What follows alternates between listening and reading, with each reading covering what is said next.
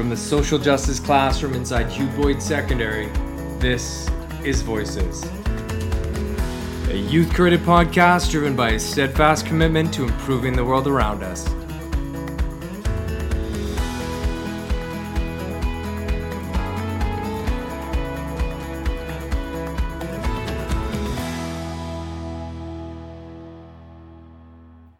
Guy is an addiction educator and harm reduction advocate, as well as a peer clinical advisor for the BC Centre on Substance Abuse, Vancouver Coastal Health's Regional Addiction Program, and the Provincial Overdose Emergency Response Centre.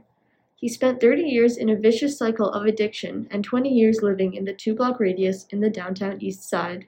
Guy has appeared on CTV Vancouver, two TED Talks, and the Today Show on NBC to talk about his extremely difficult journey and brings awareness to treating mental health, homelessness, addictions, and harm reduction as social welfare and health issues. So, can you just tell us a little bit about your life and your experiences with uh, facing homelessness? Uh, yeah, for sure. I mean, um, what's uh, what's interesting is I grew up like basically two or three blocks away from where you guys are at school now. Oh wow! And yeah, so I grew up on Railway in Williams. I actually went to Boyd too, so. Oh my! Wow! Oh wow!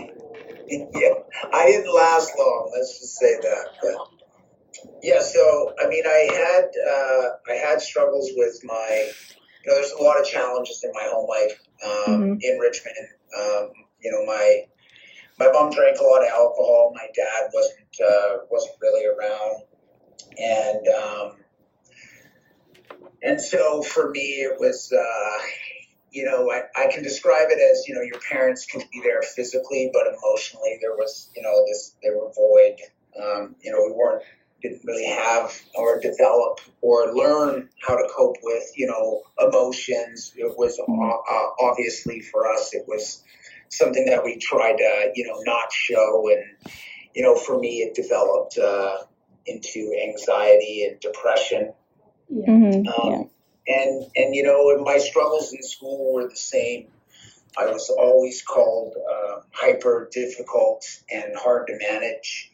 Um, but it wasn't until uh, my late 30s that I was diagnosed with learning disabilities. And so when I went to school, I was usually the guy that was, you know, sent to the office or put in a cubicle. Um, and it was, or I was compared to, to, you know, how come you can't learn like everybody else and what's wrong with you? And I honestly. I, I didn't even know what to say to that. And sadly, like that kind of developed my negative self image of myself, plus what was going on in my home life. Um, yeah. And so I realized that at a very early age that, uh, you know, my parents weren't really going to change or do anything to help me. And so I started running away. And yeah. by the time I was, um, 12 years old. So while I was at actually, before I was even at Hugh Boyd, um, I started using street drugs. Wow. So, what inspired you to speak about your experiences and struggles? What inspired me the most is that I see a lot of people struggling with the same circumstances that I was struggling with, whether you're 12 or 20 or 30 or 60 um, and you know feeling isolated and feeling the shame and the stigma and discrimination that goes with that. And so um, you know it was about nine years ago that i decided that uh, i was not going to um, remain silent about my struggles that i was going to talk about it in a way that would uh, at least um, you know let people know that hey like somebody's gone through what you're going through. I know how tough it is but um, you know, I'm here to help you. And, you know, really for me, it's about speaking up about it is, is really just so that, um, I don't want somebody to go through what I went through. And if I can make a difference in one person's life that way, um, then, then that's why I'll keep talking about it. That's great. Um, do you think that the stigma around it now is less severe than it was, for example, when you were suffering from it? Like, are people more generally accepting of the struggles now and willing to talk about it without shame? That's a really good question. You know, I think we have gotten gotten better. I mean, there's a lot more people. There's a lot more awareness that it exists now. Has it changed to the point where it's it's better? No. um, just because of the amount of people who are, you know, still dying alone uh, from overdose, you know, using alone. If you look at the percentage of people who do die in our province, uh, you know, seven, six people will die today. Um, and 79% of the people who have died of a drug overdose in 2020 are males. And I often say, you know why it's males? Because males don't talk about stuff. Yeah, Yeah. sure. We, we just hold it in and makes everybody think that we're doing okay when we're not. And that's so dangerous for us. And I think, you know, what's great is is that yeah, there's there is a lot more awareness about it, but it hasn't really changed the impact. Um, you know, to some extent, I think it's gotten worse just because the drugs have gotten worse, which means Yeah. people view it a lot differently. And a lot of the issues that we see in our society with homeless people is we often assume they're substance users, which is not the case. There's a lot of people who are struggling with homelessness that have jobs, live in cars, or have to access the food bank because there's not enough food in their cupboards to feed their kids. So, you know, solving or these are two separate issues. One is we have an unaddressed poverty issue in our society, which or a housing issue, so that people can have affordable housing. And on the other side is uh, is a poison drug supply issue. So they're two separate issues, but we often combine them into one, which makes it a recipe for disaster for people who are struggling. Yes, exactly. Um, as far as homelessness in the downtown east side is, so you were living there from 1993 to 2013, was it? Yes, that's correct. So do you think that homelessness today has, um, on the scale, would have like improved or gotten worse, um, from today now?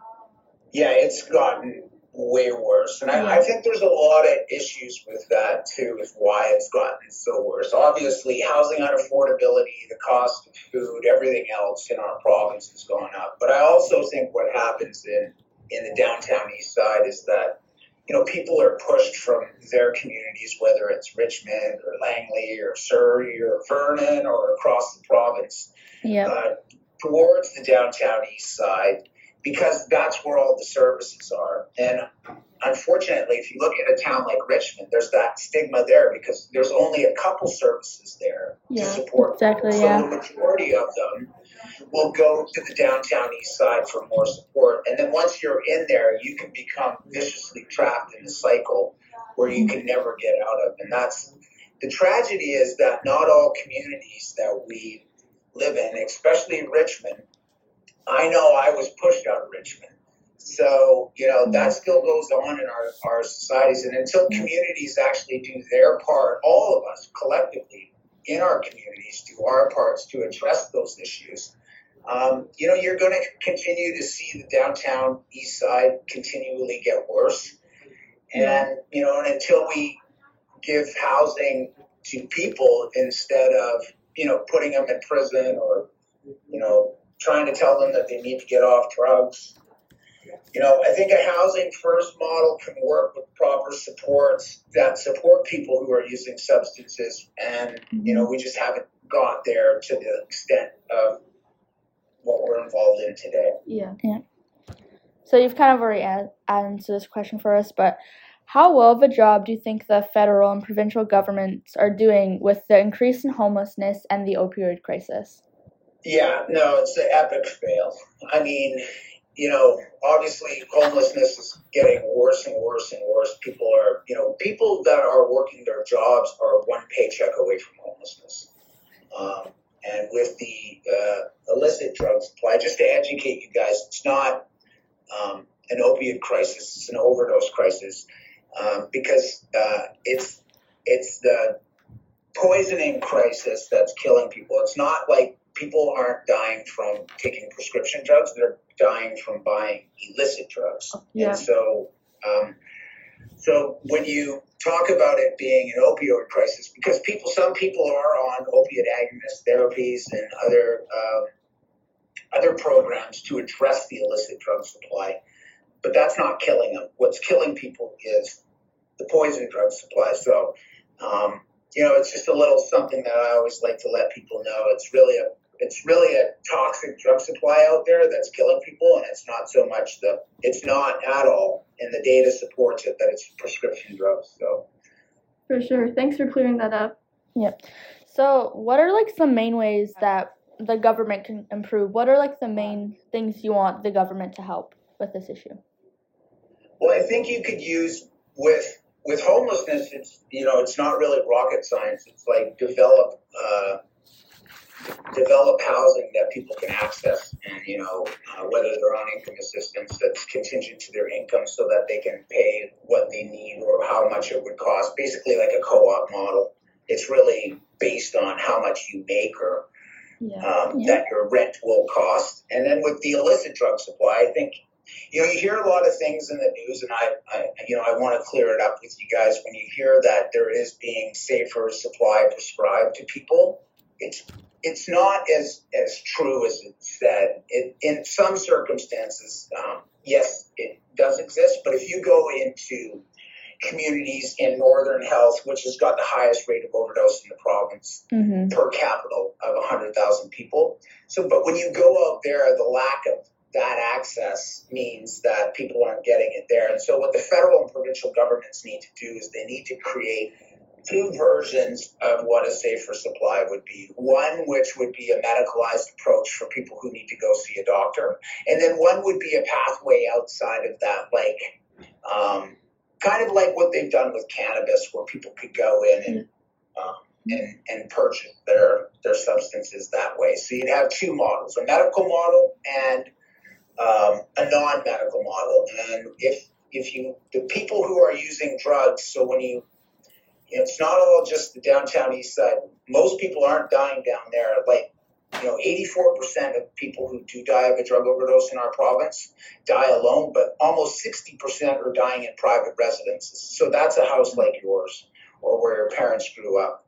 Um, and a lot of it is impacted the trades industry. So these are people with jobs. So we often, when we hear it, we often hear of drug overdoses. Our mind gravitates to people who are homeless or the downtown east side. That's just not the case. More people are dying in, you know, dying in every community, really. Yeah. So Mm-hmm. um, we have to really kind of and if you're not diagnosed with a substance use disorder you cannot access a medical supply either and so that is showing you know that the only choice for people who are using substances is to buy them off the street So when you were in this vicious cycle of um, addiction, did you ever think that you would be getting out when you did?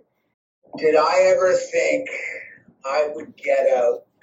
You know it's interesting. I always had a desire that i i wanted to do something else. I just didn't know why i was so stuck for so long and it wasn't until that um, you know i had a i had a really good um, doctor uh, in the 2000s Gabor Maté was my doctor and he basically you know um, brought a lot of awareness of why I was using drugs. Obviously, my learning disabilities, the trauma that was impacted in my life. And um, once I started putting, understanding that, you know, drugs were a reasonable response because society wasn't helping me, um, or, you know, everybody kept saying he's got to get off the drugs. And I, I did get off the drugs lots of times, but my my life never got better. It got worse because of you know uh, my not just dealing with the underlying issues of trauma and pain. And once I was made aware of why I was using drugs the way I was, um, it became really clear. It was almost like putting pieces of the puzzle together, where it started to make sense. And you know, my last overdose, which is February eighteenth, two thousand and thirteen um, when I woke up from the from being out for about seven minutes. It took me about ten minutes to actually gather my, just kind of lift my head off off the ground, and and the nurse was crying uh, to the left of me, and I just asked her, "Why are you crying?" And she said, uh, "Because I care." And uh, I just I don't know what happened that that that moment, but I just I just knew then that I was either going to die in my addiction or I was going to die trying to get out. And Wow. you know, it was a month. It was a month later that uh, I left the downtown east side of Vancouver with one set of clothes on my back and a welfare check, and I had nothing. And I went to uh, to a recovery house out in Surrey in an outpatient program for a year, and I just started to rebuild my life from there. It turned out good. Wow. So, like, what suggestions do you have people who are currently in a situation similar to what yours was like? Yeah, definitely. Well, you're not alone. Um, and you know what? Like, reach out to somebody. It's got to just be somebody you can talk to. Like, the, the best advice I have for anybody is just like, you know, you know, reach out and and just talk about how you feel. It's okay. Like, you know, like there's got to be. We can find one person. If we can find that one person to just open up to, um, it can it can really help because you know what happens with trauma is that a lot of us hold it in and you can only your body can only absorb so much trauma and then it has to come out Yeah. it either comes out willingly with you doing the work or it comes out negatively in our lives and so you know holding that stuff in just doesn't it just keeps us in a bad spot and so um, you know and, and and that's the most important thing. And so you know for you guys doing this podcast and stuff like that hopefully you know because i'll tell you something. If you think you know you don't have youth struggling with anxiety and social acceptance and substance use and all the other issues in our society yeah i was a youth too man. I struggled with all that stuff. And and i can guarantee you that there's there's people in your school struggling with it right now and not talking about it. And so and it's because that they they feel that they'll be judged for it. And so Yeah. um, yeah, but um, you know, maybe with your maybe with this podcast that it'll help people have the ability to reach out to even you guys to, to start the conversation, right? Hopefully, yes. Yeah. So, what are ways that the public can help people who are not currently struggling with these issues, just like the average person? Well, you know, when you see a homeless guy, say hi. Anybody ever thought like what a concept? You know what I mean? Yeah. Yeah. Just the little things. Yeah, it's not it's it, it it's not it's not much, right? Mm-hmm. it's not it's not hard to go to the guy that you see somewhere when you walk by and say hi. Hey, I see you. You know, acknowledgement that you see somebody. If they're staring at you and you're staring at them, say hi. Don't put your head to the ground and keep walking by like they're, you know, some bacteria. They're it's a human being. You know, or even go go even further. Sometimes you don't have to do this all the time, but you know, buy a coffee. So, what response do you have to people who are like against, for example, if they see a homeless person in the street and if they are asking for money and they don't give money because they think they're going to use it for drugs? What is your perspective on that? It's a really good question. It comes up often in my uh, in my mind. Listen, when you give, right? Do you give because you're just giving, or do you give with expectation? Because if you're giving with an expectation, is it really giving? You know, honestly, I think you know uh, when I give to people, I give just because I want to. I want to do something nice, and, and guess what? Especially for um, some participants, a lot of it is involved with the survival sex trade work. And so, even if you did give somebody 10 bucks and they did go spend it on drugs, at least they didn't have to go do some survival sex trade work just to just to continue. Yeah. You Yeah. know? And so remember that there's there's many reasons, you know, and anybody that does struggle like that on the street, I can guarantee you that they they have struggled with trauma and abuse, and they were mm-hmm. once children that were abused. And so when you give, you're just giving to be kind. And if somebody does spend it on drugs, I mean, who cares? And if somebody does go to McDonald's, doesn't matter. They can manage their own money too, right? Yeah. Yeah. Do you think that um, most British Columbians understand the severity of this issue, or are a lot of them still keeping up like an ignorant attitude, such as like, oh, if they're homeless, they deserve it, or think there's just simple solutions like just stop doing drugs without thinking of all the background behind it?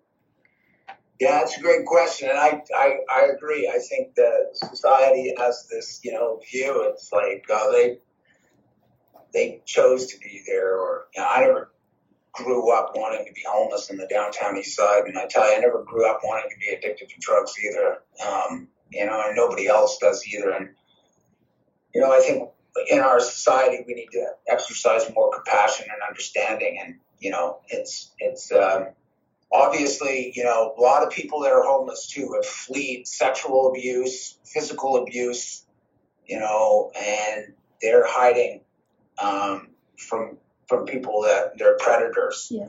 So when you actually think about it as well, like you just you know you don't know the story, and if you've never walked a mile in somebody's shoes, don't point fingers at them because um, it's not helping. So, uh, do you believe safe injection sites are a viable option to help our overdose crisis here in BC? Uh, without a doubt, 100%. If you actually think about the context of it, nobody's ever died in a sanctioned supervised consumption site ever Yeah. worldwide. And also, too, I mean, I was brought back to life multiple times at, at them. And so when you actually think about it, if it didn't exist, I wouldn't exist. My recovery wouldn't exist. My kids wouldn't exist.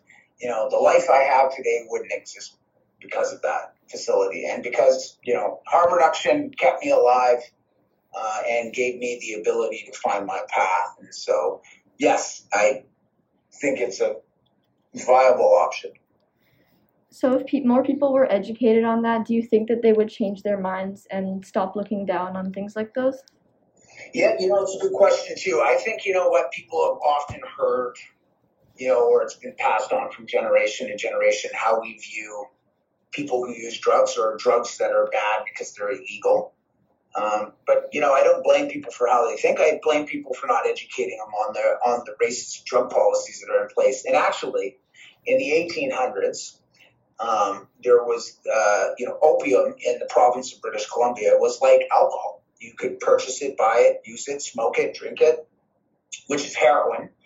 And um, in it's called the Opium Act, and I'm not sure if you guys are aware of it, but you should look it up.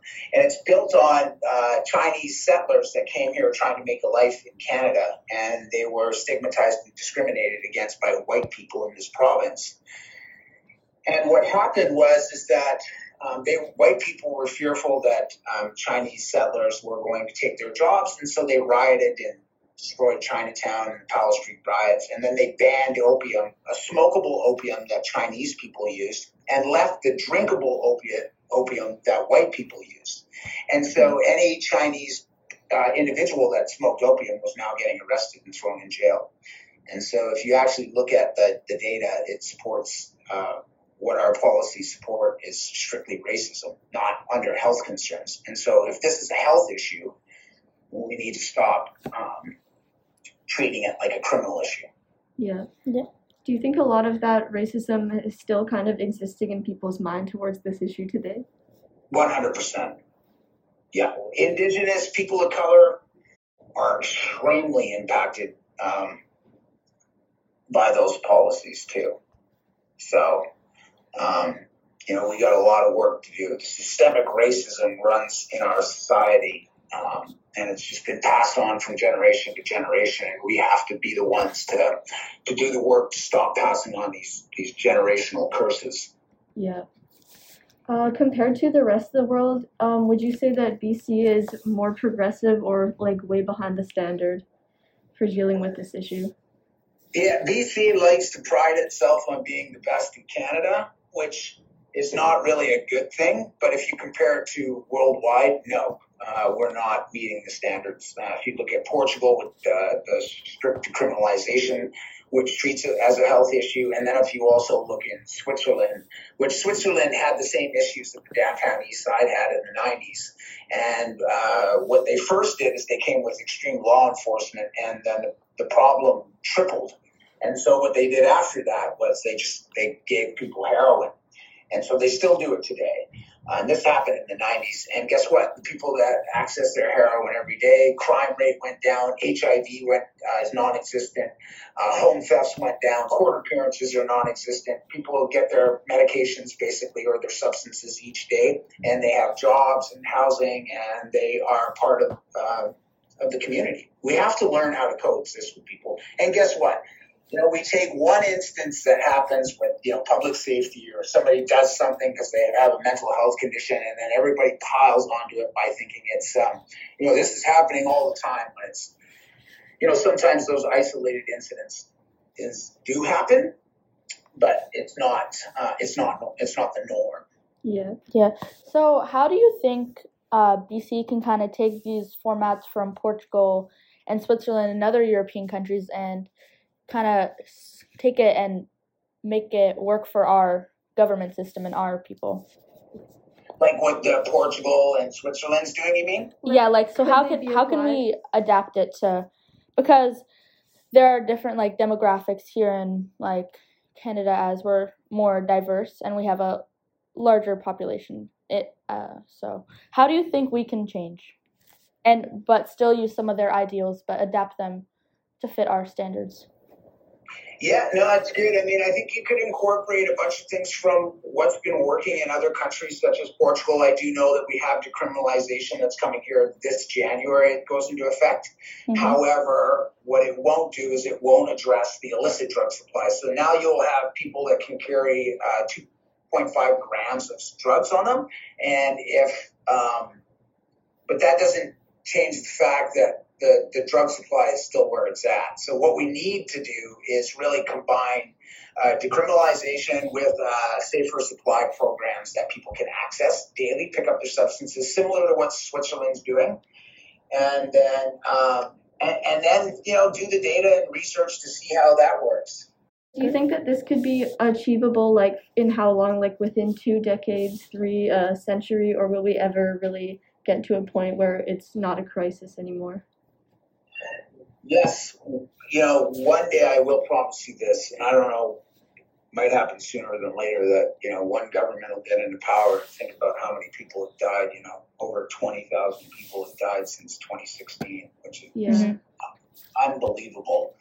Um, you know, we used to have roughly about 200 to 215 people die a year. Now we're over 2,000 a year. Yeah. And I think I think governments are going to look back and say, "What were you guys thinking? How could you let so many people die?" You know, an alarming amount of youth are starting to succumb to the the toxic drug supply as well. So, Yeah. you know, you just don't know, and when you don't know, or you think it's something, um, or when you think it's something that you're purchasing that it's not, that's poison. That's somebody poisoning you. That's not somebody giving you something. If you go buy ecstasy or Molly on the street and, and it's you think it's that, but it's not, that's not an overdose. That's a poisoning. Yeah. Do you know do you know what I mean? Yeah. So you kind of brought up uh, teenagers who are uh, experiencing drug abuse and stuff like this. How do you think we, as fellow peers, of these people who might be experiencing this, can help? Yeah, so you peers would be the most viable option because you guys are with each other, right? And so you guys know each other. And so you guys become more relatable than, you know, sometimes counselors at your school. However, you have to have kind of that open door policy where you're talking about it. You know, I I wasn't the social substance user. I was the wasted substance user. You know, I didn't use a little, I used a lot. And, um, and for me, you know, for you guys, one of the things you can do is talk about it. You know, maybe create a, like a co- coffee and a conversation at your school about substance use. Learn more. You know, you're doing a podcast now, but make it more accessible to people. It's like talk about like you know what we are struggling with, because every one of us is struggling with some. Listen, we're good at a lot of things, but there's some things I'm not good at and you're not good at. And so we lack some sort of self esteem on some issues. So we have to learn, right? And so we can learn together and we can change the narrative. And you know, the school needs to do more. Yeah. Um, the the school should be, the school should have a class on prohibition and substance use policy. You know, in social studies where you're looking at Viking treasure being sunken. Let's talk about today's policies. Let's talk about reconciliation with Indigenous people. Let's talk about prohibition and where it started from. Let's talk about how the public health emergency is continually getting worse every day. Let's talk about it. And if we do that, and if you guys ever tell your principal there, I'll come to your school and speak too. I've already been there once to speak for the alternative programs a couple of years ago, so happy to come back. Yeah, I, th- I definitely agree because I think that our school, like while they always do have those like papers in the hall saying like, oh, if you need help, call this number. But I feel like it's not as open enough. Like we've had many presentations about um, mental health and sexual exploitation, but I think not enough attention on drugs. Absolutely not. Schools blame on the parents for not educating you guys. Parents blame it on the school for not doing it. Listen, let's just stop blaming each other and let's start talking about it. It doesn't mean because we talk about things that people are going to actually go do it. it it's, it's like education and awareness. It helps people, right?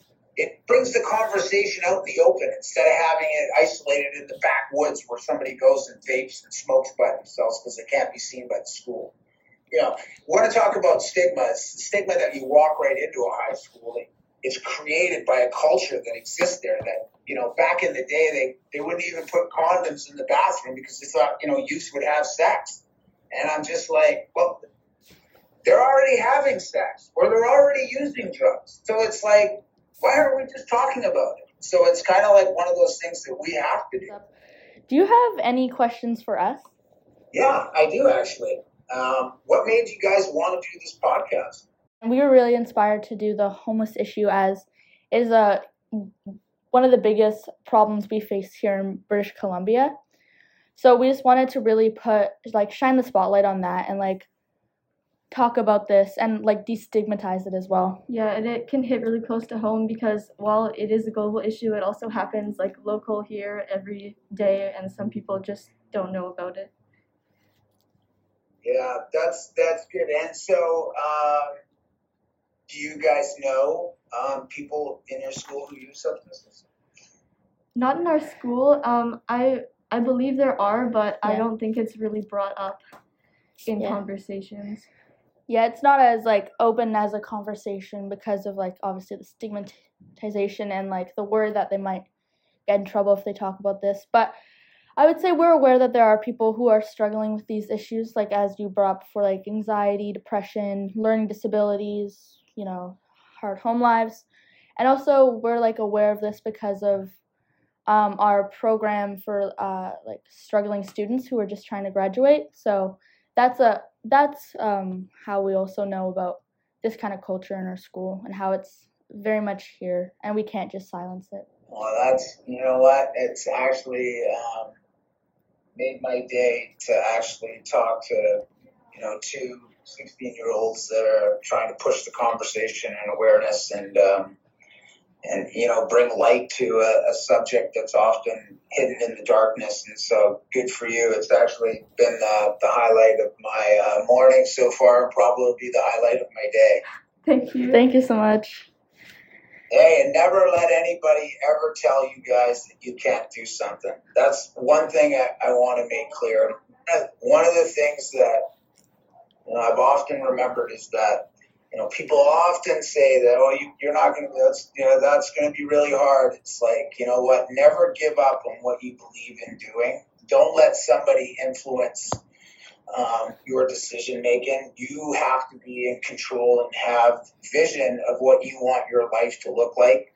And in regards to helping somebody, I've often said this that it's never just you and them, it's you, them, and every bad experience that they've ever gone through when they're opening up to you. And so um, have that uh, understanding and awareness when somebody is reaching out to you because uh, I will tell you this if it already hasn't happened, is um, somebody is going to reach out to you guys for help and support one day. And so glad to um, chat with you guys and to have a fantastic day. Thank you oh, so wow. much, Guy. It was an honor speaking with you.